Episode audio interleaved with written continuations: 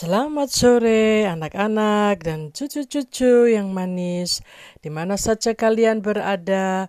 Oma Foni selalu rindu membawakan cerita-cerita dari Alkitab untuk kalian semuanya. Dan Oma harap kalian sehat-sehat selalu ya. Sebelum mendengarkan cerita dari Oma, kita sama-sama berdoa ya untuk firman Tuhan pada sore hari ini. Tuhan Yesus, Engkau Bapa yang baik, yang telah memelihara kami dengan penuh kasih sayang. Dan pada sore hari ini, waktu yang diberikan Tuhan untuk kembali mendengar akan firman-Mu, ya Bapa, yang akan disampaikan oleh Oma Foni. Terima kasih Tuhan Yesus, kami siap mendengar. Amin. Ya, sarang Oma mulai dengan cerita ya, anak-anak dan cucu. Judul cerita kali ini, pekerjaan itu diterima baik oleh Musa. Setelah dibuatnya peraturan-peraturan dan peringatan-peringatan bagi umatnya, semuanya itu terdiri dari emas murni ya, kain ungu, kain kirmisi dengan tenun yang dipintal uh, dengan benang-benang yang berwarna-warna. Ada papan-papan, tembaga, perak, dan juga untuk tombol-tombol diambil uh, dan dibentuk seperti bunga badam. Juga ada kerup-kerup, ada juga kulit domba jantan, kulit lumba-lumba. Ini untuk tudung kemah-kemah. Begitu juga ada rempah-rempah, rempah-rempah minyak, permata krisopras untuk mata tatahan baju efod penutup dada. Inilah yang dikerjakan oleh bangsa Israel hari lepas hari. Hebat sekali ya anak-anak dan cucu. Mereka dapat membuatnya dengan sangat indah. Indah sekali ya. Di mana uh, bangsa lain uh, belum dapat mengerjakannya ya. Bangsa Israel terlebih dahulu sudah diberi kemampuan oleh Tuhan untuk membuatnya ya. Dan ini semua hasil persembahan kekayaan milik bangsa Israel ini. Mereka memberi dan mengerjakannya dengan dengan penuh kiat dan semangat. Musa melihat persembahan-persembahan yang sudah dipersembahkan sampai lebih-lebih Lalu Musa menyuruh tidak boleh lagi memberi persembahan. Musa merasa bersyukur melihat umatnya yang dikasihi. Mereka bekerja tidak jemu-jemu. Segala pekerjaan dikerjakan dengan baik sesuai perintah Musa. Dilihat Musa baik adanya. Kemudian Musa mendirikan kemah suci, yakni kemah pertemuan. Berfirmanlah Tuhan kepada Musa, pada hari pertama dari bulan pertama, engkau harus menempatkan tabut hukum dipasang juga tabir sebagai penudung di depan. Lalu bawalah meja dan taruhlah di atasnya perkakas menurut susunannya. Lalu kau bawa lagi kandil yang sudah dipasang lampu-lampu di atasnya. Lalu taruhlah mesbah korban bakaran di depan pintu kemah suci. Lalu kau taruh bejana pembasuhan. Lalu buatlah pelataran keliling dan gantungkanlah tirai-tirai pintu gerbang. Lalu ambillah minyak urapan dan urapilah kemah suci dengan segala peralatan yang ada di dalamnya. Demikianlah harus engkau menguduskannya beserta perabotannya sehingga menjadi kudus. Ya, ini ada enam ya, enam macam ya yang harus diselesaikan oleh Musa ya. Ya.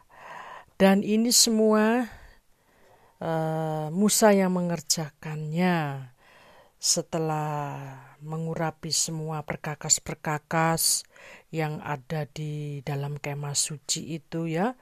Uh, yang tadi Oma sudah sebut itu ya semua perabot-perabot yang yang ada ya yang baru ditaruh itu semua Musa yang mengerjakannya, menguduskannya ya. Begitu juga dengan mesbah-mesbah korban bakaran. Kemudian Musa memanggil Harun dan anak-anaknya untuk datang ke kemah pertemuan. Dan harus kau membasuh mereka dengan air dan kenakanlah pakaian yang kudus bagi Harun. Kau urapi dan kau kuduskan Harun supaya ia memegang jabatan imam bagiku.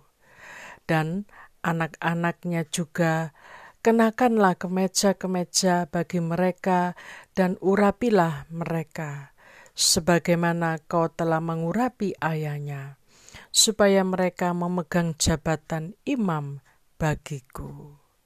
Dan ini terjadi supaya berdasarkan pengurapan itu mereka memegang jabatan imam selama-lamanya hingga turun-temurun. Pada bulan yang pertama, pada tahun yang kedua, Musa telah selesai mendirikan kemah suci. Dipasang alas-alasnya dengan papan-papan kayu-kayu lintangnya juga didirikan tiang-tiang di sana. Atap kemah suci diletakkan tudung, diambilnya juga loh hukum Allah dan ditaruhnya dalam tabut.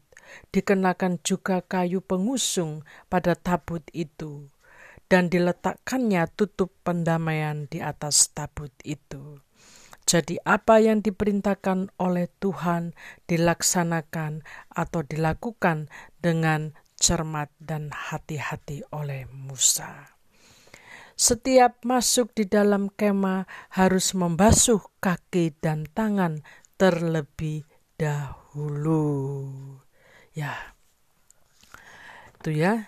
Uh, waktu itu bangsa Israel sudah diajarkan ya uh, oleh Tuhan ya untuk masuk di kemah uh, pertemuan atau kemah suci itu mereka semua harus membasuh kaki dan tangan ya.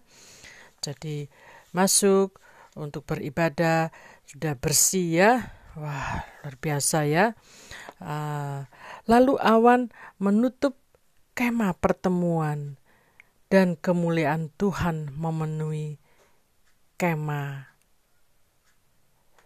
suci itu bila awan itu naik dari atas kemah suci berangkatlah orang Israel dari setiap tempat mereka berkemah.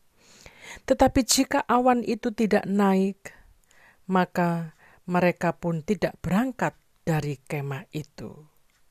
Sebab awan Tuhan itu ada di atas kemah suci pada siang hari, dan pada malam hari ada api di dalamnya. Di setiap tempat mereka berkemah di depan mata seluruh umat Israel. Wah, pasti kalian pikir ya kok ada api di dalamnya, uh, di dalam kemah itu. Padahal kalau api itu pasti ada api kan pasti uh, mengenai barang kan terbakar. Wah, ini kalian pasti pikir-pikir ya kok ada api tapi kemah tidak terbakar. Ya, inilah yang dinamakan api Tuhan ya. Api Tuhan itu untuk menerangi hmm, pada malam hari di lingkungan uh, perkemahan umatnya ya bangsa Israel ya. Uh, api buatan Tuhan ini Tuhan yang menaruh sendiri tidak menghanguskan. Uh, sebab sebagai uh, petunjuk ya memelihara ya karena tadi sudah dijelaskan Pak pada siang hari uh, berbentuk awan ya yang di atas skema itu. Pada malam hari Tuhan mengirim api untuk mene menerangi bangsa Israel ya. Uh, demikian Allah mempersiapkan ini semua untuk mereka uh, nanti uh, apa menuju perjalanan sampai mendapatkan tanah perjanjian yang sudah dijanjikan oleh Tuhan yang berlimpah dengan susu dan madu ya anak-anak dan cucu. Demikian cerita dari Oma pada sore hari ini ya lain waktu ada kesempatan, pasti Oma sambung lagi ya ceritanya. Jangan lupa berdoa dan harus rajin belajar. Tuhan Yesus memberkati kalian semua.